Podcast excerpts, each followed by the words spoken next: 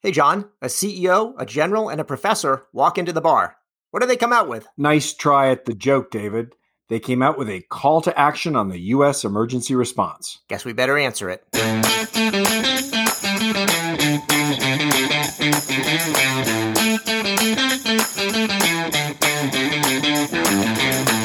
Welcome to Care Talk, your weekly home for incisive debate about healthcare business and policy. I'm David Williams, president of Health Business Group. And I'm John Driscoll, the CEO of CareCentrix. So, David, who do we have joining us this week? Well, John, we had one general. I think we should take a second, and I'll tell you why. We've been lamenting the fact that the U.S. has done poorly on the pandemic response and saying, who's going to help? Who's going to figure out what we need to do in the future? And so, John, I said, dial up another general since we had one before, General McChrystal, and you were able to find yet another winner. We are very lucky today to have uh, General Joseph Votel, who has a storied career as a, a, warrior and as a leader and as a public servant, who's currently the CEO of Business Executives for National Security, which is a, a bit of a mouthful. Uh, welcome, Joe. Do you want to just first uh, introduce us to kind of who BENS is and what they do? Sure, uh, sure, John. It's great to be with you and David today. Thanks for the uh, thanks for the invitation. So, BENS is a uh, is a national nonprofit made up of business executives from across the nation, uh, east to west, north to south, and and what we do is we share best best business practices with our government partners. You know, if you're going to Abbottabad to get Bin Laden, nobody really cares how much that costs. But if you're if you're uh, the the normal stuff of national security is in fact business, and there is an awful lot that can be learned from the expertise of our members. So what we try to do is bring that expertise to real government uh, national security problems and help our partners out. General, you had a, a, a remarkable career running Joint Special Operations Command and really playing a, a, central role in with coalition partners in kind of cracking uh, the, the, the the Islamic Caliphate. What what those are all. Uh, it's an unbelievable career. What drew you to this job? Why why this job right now to give people a perspective on how you're approaching BENS's mission? First off, I had experience with BENS when I was in uniform on several occasions. I had actually reached out to them for uh, to get some some experts to come in and help me as we worked through some some fairly difficult issues. So I had I had a very good impression and, and general understanding of what the organization did. Uh, right before I retired, I was called by uh, my predecessor, General Norty Schwartz, who is an officer that I have a great amount of respect for. And he mentioned he would be leaving and asked if I wanted to be considered for this. And I said, sure, expecting never really to hear anything more about it. Uh, but lo and behold, I did. And uh, and uh, so the fact that Norty reached out to me as an officer that I that I really respected and uh, and had had a very deep and good relationship with. Uh, it spoke very highly of the organization. And then finally, the members the members uh, have sold it to me as I went through the selection process. And and the way I kind of look at it is, I think, is the way many of my uh, predecessors have looked at it. Is it's another way to be involved in national security through another means. Uh, so you're out of uniform now, so you're not uh, doing that type of thing. But this is a great way to leverage your expertise, to get to know the business community, and then to really help uh, help move forward on on uh, on hard problems for our government partners. Well, I think that the the biggest challenge we we've had in national security has really been this pandemic, and so we'd love to talk about how you and BENS and the Commission on National Response have come up with a quick report card and recommendations um, for the country. But uh, at least you know from a from a from from from where we sit, I think the the country didn't. The, well, while we have very successfully engineered uh, vaccines, it certainly felt like we really weren't prepared for a pandemic that at, at a lot of different levels you, you you you we should have predicted. Well, yeah, I think that's I think that's largely true, and I think uh, as we as we got more and more into the pandemic, I think we began to see where a lot of our challenges um, were, and uh, uh, you know, I, I, think we I think we failed to do a few things up front that contributed to some of the some of the problems we had with this. We had we had some very good plans in place that have been developed over a number of years uh, about how to deal with the pandemic.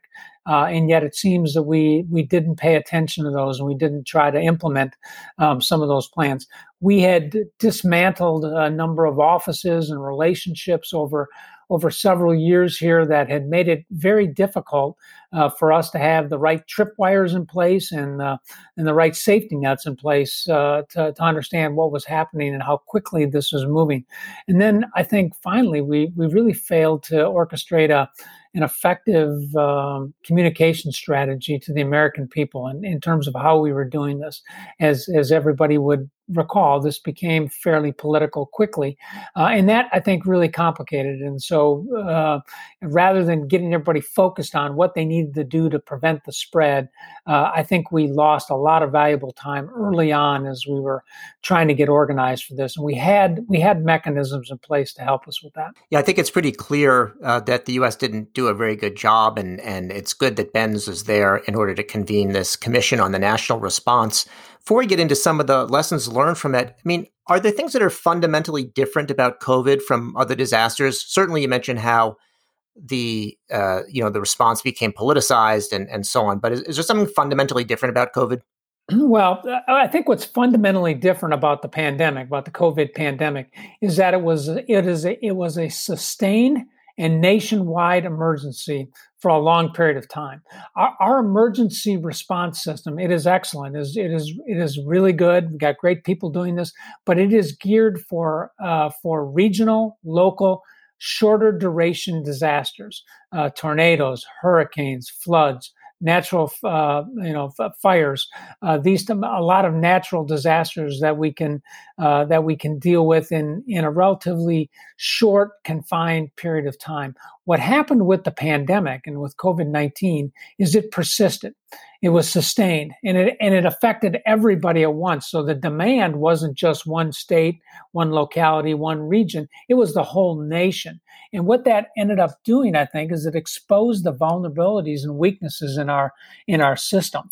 Uh, when everybody is asking for help at the same time and and we're having to sort through significant priorities and everything as we do this i think it just really uh, really exposed a lot of vulnerabilities in our system and do you think? I mean, for me, the the reason why this is such a pertinent topic is is there's nothing more there's, there's no greater public disaster than all of the people who've gotten deathly ill and or who passed based on COVID. I mean, if you take Dr. Birx's own predict uh, sort of retrospective view, we could have saved hundred thousand more souls if we'd gotten our act together. And certainly, New Zealand, Hong Kong, there are other countries that seem to uh, uh, um, Taiwan rather seem to get their act together quickly, at least partially because they had already they, would sort of seen this in in in viral uh, uh, viral sort of explosions with uh, the avian flu.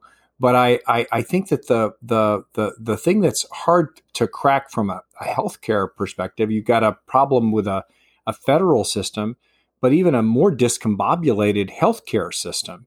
And I I um I just I, I, I don't know that we as a country um, are really well suited for a national um, uh, sort of viral attack. I, I, I, think it sort of it challenges some of the basic structures that that that that that, that the United States has been built on. Uh, I, I, would agree with that, and and I don't want to pass myself off as a healthcare expert. I'm a general officer, and by definition, I'm generally knowledgeable about a lot of lot of things. Uh, but I'm not a healthcare expert on this. But it but it seems to me that what you're saying is correct here. Um, but a, a way of overcoming that um, is by strong initial leadership from the federal level uh, to get a plan in place and to establish good communications with people and uh, and uh, and and try to set priorities and make it clear how we're going to going to approach that. I, I, think my personal view is I think we struggled with that in the first, uh, certainly in the first few weeks, but probably the first few months of this. And and uh, and I think as anybody would recognize, when you're responding to a disaster, when you're responding to a rapidly developing situation, it is much better to be to get it early on than it is to allow it to to develop, and then you've got a bigger problem uh, to control. So I think we needed to be stronger and more affirmative in our approaches in the early weeks and months of the of the pandemic. So clearly, there's some lessons learned about the role of the federal government versus the state and uh, and local agencies. Uh, what about the role of the private versus the public sector. Clearly, you know, we have a strong private sector in this country, and the healthcare system is more private than it is elsewhere. How do you think about the role of kind of the private economy versus versus government? Well, I think it's absolutely essential. I mean, the problem statement that we set out when we that we laid out for ourselves uh, when we undertook our commission to to address this was how do we develop a better model for private public and civil sector uh, co- cooperation, collaboration, and, and communication in times of sustained emergencies like this. Um, so, no doubt, the private sector has a huge, uh, huge role to play in this. And uh, you know, a lot of the supplies, a lot of the materials, a lot of the necessary tools that we have to address uh, that are needed to address the situation reside in the private sector. And so, there has to be an effective way of tapping into that. Uh, you know, I think the big lesson learned out out of all of this is that the federal government can't do it by itself, the state governments can't do it by itself. It takes this layering approach of, of government. Uh, the public sector, the private sector, and civil organizations uh, to really bring all the tools that need to be applied to address a, a sustained national emergency like this one was. General, where would you start? I mean, there's there's you, you've sort of called out personal leadership and ownership of the problem.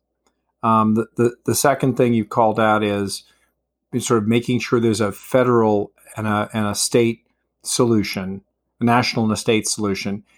How would you, th- those make sense? I mean, everyone understands, you know, governors and presidents. How would you pull in the private sector and what would you have them do? Uh, because I don't think um, that this is going to be the last pandemic we're going to deal with. If you look at just zoonotic species, you know, the, the, the, the convergence of, uh, of a much more connected world, uh, not just in terms of communication and data, but in terms of biology.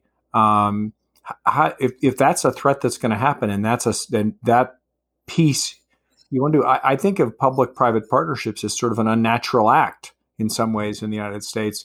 How would you make it work? Yeah, to some extent it is, but uh, I think there's there's good examples of where this has taken place. I mean, the way that I think about this, John, is I mean, again, I'm a military guy thinking about this here. I, I think one of the things you have to do up front is get your command and control, uh, get your command and control straight. You got to get somebody in charge of this, and the organization that is best suited in our government to handle all kinds of federal uh, disasters is FEMA the Federal Emergency Management Agency. That is what it is designed for. It's not peculiar to, to natural disasters. It has got the right people, the right uh, structures, uh, the right uh, you know support to really help manage this. So it's really critical to get the right people in place. And what needs to happen within that is we do need to look at some of the structures that we have within FEMA that uh, that bring in the private sector and include them in the planning early on. Uh, there is a tendency, frankly, uh, to view the private sector as vendors and not partners in this, and I think this is a big problem. We've, you, I think you, you learn that over time that uh, they have got to be partners uh, in this. They've got to be incorporated into this. They have to be integrated into the national uh, response coordination cell that that, that FEMA has, and we've got to make sure that there is very clear representation uh, in in these entities right right here, right from the, right from the start. Uh, it's absolutely essential. If you don't and try to bring it in later, you're going to miss something. John, I noted in this report that there were uh, 11 different recommendations and across three different categories. And, and, maybe we can delve into a couple of the interest, more interesting ones. They're all interesting. But the three categories, as I read them, were about facilitating communication and coordination, delivering supplies and volunteer resources, and, and leveraging technologies. And, and all those had uh, multiple things within it. I mean, one of the things that was interesting on the facilitating communication and coordination, there was a recommendation to expand the inclusion of non-traditional partners. What, what, sort of partners are they, and what and what kind of role could they play? Certainly, David. It certainly includes businesses, uh, and it includes businesses of all of all sorts. Um, you know, I think what we learned out of the pandemic here is that uh, you know there are so many different sectors of the business community affected by this over a long period of time that there needed to be more people brought uh, brought into this. Um, so the first piece is we've got to have a, a, more effective way of reaching out to out to businesses. I think the other aspect is we've got to have a very effective way of working with civic organizations as well. There are a variety of them around the around the around the country. Most of them are locally uh, oriented, but they bring some extraordinary capabilities. If you look at an organization like Team Rubicon, for example, that leverages veteran resources across the nation uh, and brings veterans volunteer services to uh, to disaster areas or areas in need. I mean, this is an extraordinary capability that has uh, that has been uh, that has been continued to be refined over time. But there but there are more out there like that uh, that can do. Um, uh, um, you know, can do more for us. One of the things we found out of this is there's no shortage of, of Americans will to, willing to step forward and volunteer for things. But what there is there is there is a problem with how those people get get to the point of need. And so, one of the recommendations we do make in this is the, est- the establishment of a volunteer aggregator uh, that you know provides a, you know through an app form or, some, or a website uh, there are a variety of different forms it can take where people can actually get on and volunteer and then be directed in the, in the in the in the right way. I don't, we don't I don't think that's something the government needs to do. I think there's organizations out there that can probably do this, but we need to we need to do a better job of leveraging those type of resources uh, that are so essential to responding to these kind of crises. Sort of a COVID corps. Well, yeah, we call it a we, we would call it a, a, a civilian expertise uh, reserve, if you will, uh, loosely modeled after the National Guard.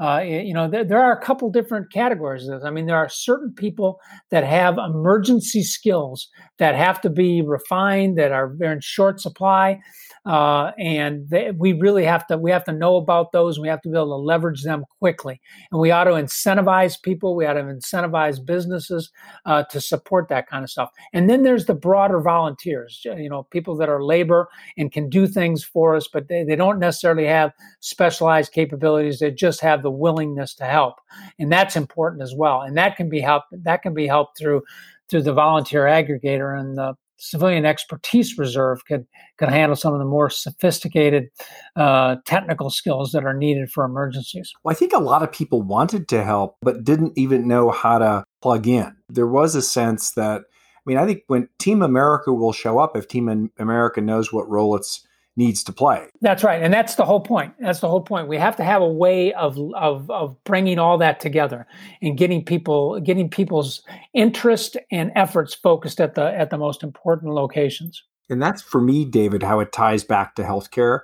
Because if we don't have this connective tissue and, and or spinal structure to lean on in a crisis, I don't think our healthcare system, which we have the, we have the best you know public lab system in the world, we've got the best CDC in the world. We've got the best hospitals in the world.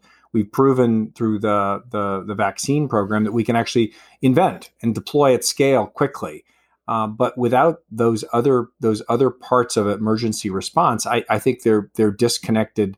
They're disconnected from the body of the of that, that you need to put together in order of, of, of to, to respond at scale. John, I thought it was interesting that the report mentioned a couple of things that were related to the conversation you and I had about infrastructure and its role in healthcare uh, earlier. Uh, one, two of these were in the leveraging technology section of the recommendations. One was about connecting every American, and the other one was keeping pace with security and technology advances. Can you explain how that fits in? Sure, absolutely. So when we started this out, when we started our commission, we actually focused uh, our BENS members and outside experts in really five different areas. We looked at supply, we looked at surge, we looked at human resources, we looked at roles and responsibilities, and we looked at infrastructure. And frankly, when we when we stepped into that, we actually thought we'd be looking at more what people think more traditional about infrastructure, roads and railways and airports and things like that. But what we very quickly arrived at was the infrastructure that is most vulnerable to us is the digital is our digital economy, uh, and it's our our reliance on on digits to communicate, to do everything uh, for us. And uh, and what we came to recognize was that uh, we had a, we had real inability to share information between local, state, and federal uh, level. Um, it was ex- it's extraordinarily difficult to have a com what you know those of us in the military would call a common operating picture about what was happening in a particular area all of that of course is driven by data but yet we we lack the ability to pull all of that effectively together and and use it to help drive decisions and policy making at the national or state level.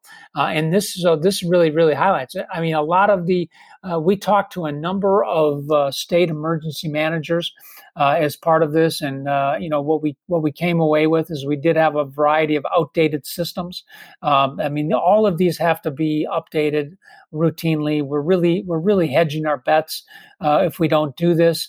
Uh, and so you've got to get these things updated. We've got to establish commonalities for how we share information in times of emergency. Uh, there's there's at least 50 different ways we're doing it out there right now uh, with all of the states. And as you mentioned, uh, uh, when when the pandemic struck and people didn't go to where we're working from home, uh, they're they're going to school from home. They're getting their information from home. Uh, the fact that uh, that somewhere between 19 and 40 million American families don't have reliable access to broadband is a real problem uh, when you can't when you can't get on and access information. You can't get your kids to school. You can't work from home. This this exacerbates the problem. And uh, this was a really strong point in the commission and to the point where some of our commissioners really viewed this as a right for Americans to have a uh, to have a, you know access to the reliable broadband. And there's a huge amount of interest on this topic in in and of itself in Congress right now just to try to address this broadband issue.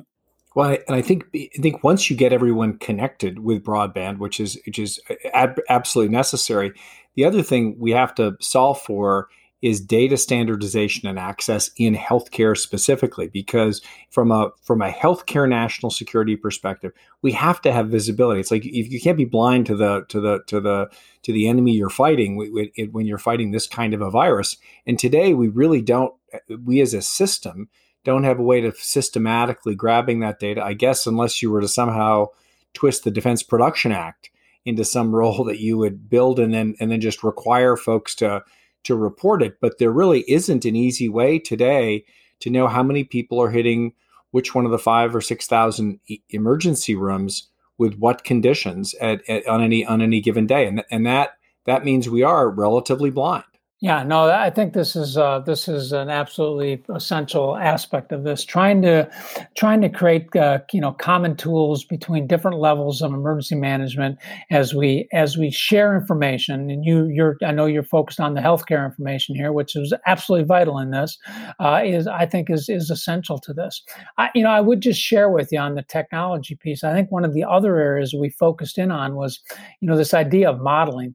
Uh, I know early on there were a lot of different models being developed by academic uh, institutions and businesses and others uh, across the country here, uh, and they got better as time went on. But we need a more mature modeling uh, capability as well, and that I think gets into the kind of the digital aspect of this, the, the ability to model and understand what's happening based on the data that's coming in uh, is is absolutely essential, especially when we're trying to trying to wrest control over a, over something like a pandemic. One of the things that I really liked about the report was the specificity of the recommendations, which uh, lend themselves to being incorporated into policy, into legislation. Sounds like that may already be happening. I did note there was another broader and kind of a vague thing, but maybe particularly important, which is about the role of trust. You mentioned early on about how the pandemic response became politicized and you noted the importance of building trust. And I'm wondering, how important is that? You know, how do you do that, especially now? Yeah, well, I think you're hitting on, uh, I think on perhaps one of the key challenges of the whole pandemic here, and that is that there was, uh, there were, there were, we did not have great trustful relationships between multiple levels, uh, between multiple levels of government, and then in some cases between uh, the different sectors, public, private, civil, and I think that that does that does slow it down. Trust is really what what brings those different levels, those different sectors together, and allows them to uh, to uh, you know to to, to focus uh, on the, on the problem at hand. I, am up from my own personal view here, my own experience with trust again through largely through a military lens, but I think it's I think it's universally uh, the same. Is that you know I think it requires that people at, on at, at both sides of the trust equation here to listen, understand before they start responding, understand what people are telling you. I think it's I think it's absolutely essential to invest in relationship building. That is why the routineness of relationships with business, relationships with state and local uh, emergency managers is so important. You know, I worked for a boss. My one my boss one time was Bill McRaven uh, of you know Osama bin Laden uh, fame here. But you know what he used to always say is, you cannot surge trust in a crisis. That has got to be developed beforehand by investing in relationships. And when we don't do that, we can't expect people to immediately uh, enter into trusting relationships if we haven't done the work up front. And then finally, I think what's absolutely key for uh, for trust is to is to be responsive to people and to be inclusive of their views and opinions, data, information, other things into the bigger problem. Uh, everybody, I think, could can agree we wanted we wanted to address this quickly, uh, but yet we were unable to do that. And I do think trust and lack of trust played a played a significant factor in this case. John, last question to you. So, where do these recommendations stand? If people if people agree with agree with you and, and, and agree with what we're bloviating on, how do we actually what, what how do we turn uh, the the ideas into reality? That's a great question. So, you know, BENS is not a think tank. We think of ourselves as a do tank. So we're really focused on trying to trying to force implementation of this. And so what we've done is we've been engaging with Congress. Uh, I've I've testified. We've and we've had other members testify on a couple of different occasions here uh, to various committees up on the Hill. Uh, we had as part of our commissioners, we had two U.S. senators, Senator Hassan and Senator Cassidy, uh, were both commissioners, and they have been extraordinary champions for us and are actually drafting and moving legislation now related to uh, related to our recommendations. We've also reached out to the National Governors Association. We've had several sessions with them, talking to emergency managers in each of the states uh, and trying to share the ideas with them. Uh, we'll we'll be meeting with uh, the Federal Emergency Management Agency's National Advisory Council actually tomorrow uh, to talk with them about this, and we've talked with people in the administration. So it's an all hands, all all all all domain approach here to trying to get uh, trying to get the recommendations on. And what we'll do is we'll we'll watch the progress as they as they move forward and and apply effort where we need to to kind of keep these things moving forward. Well, that's it for yet another edition of Care Talk. I'm David Williams, president of Health Business Group, and I'm John Driscoll, the CEO of CareCentrix. Thank you, General Votel, for joining us.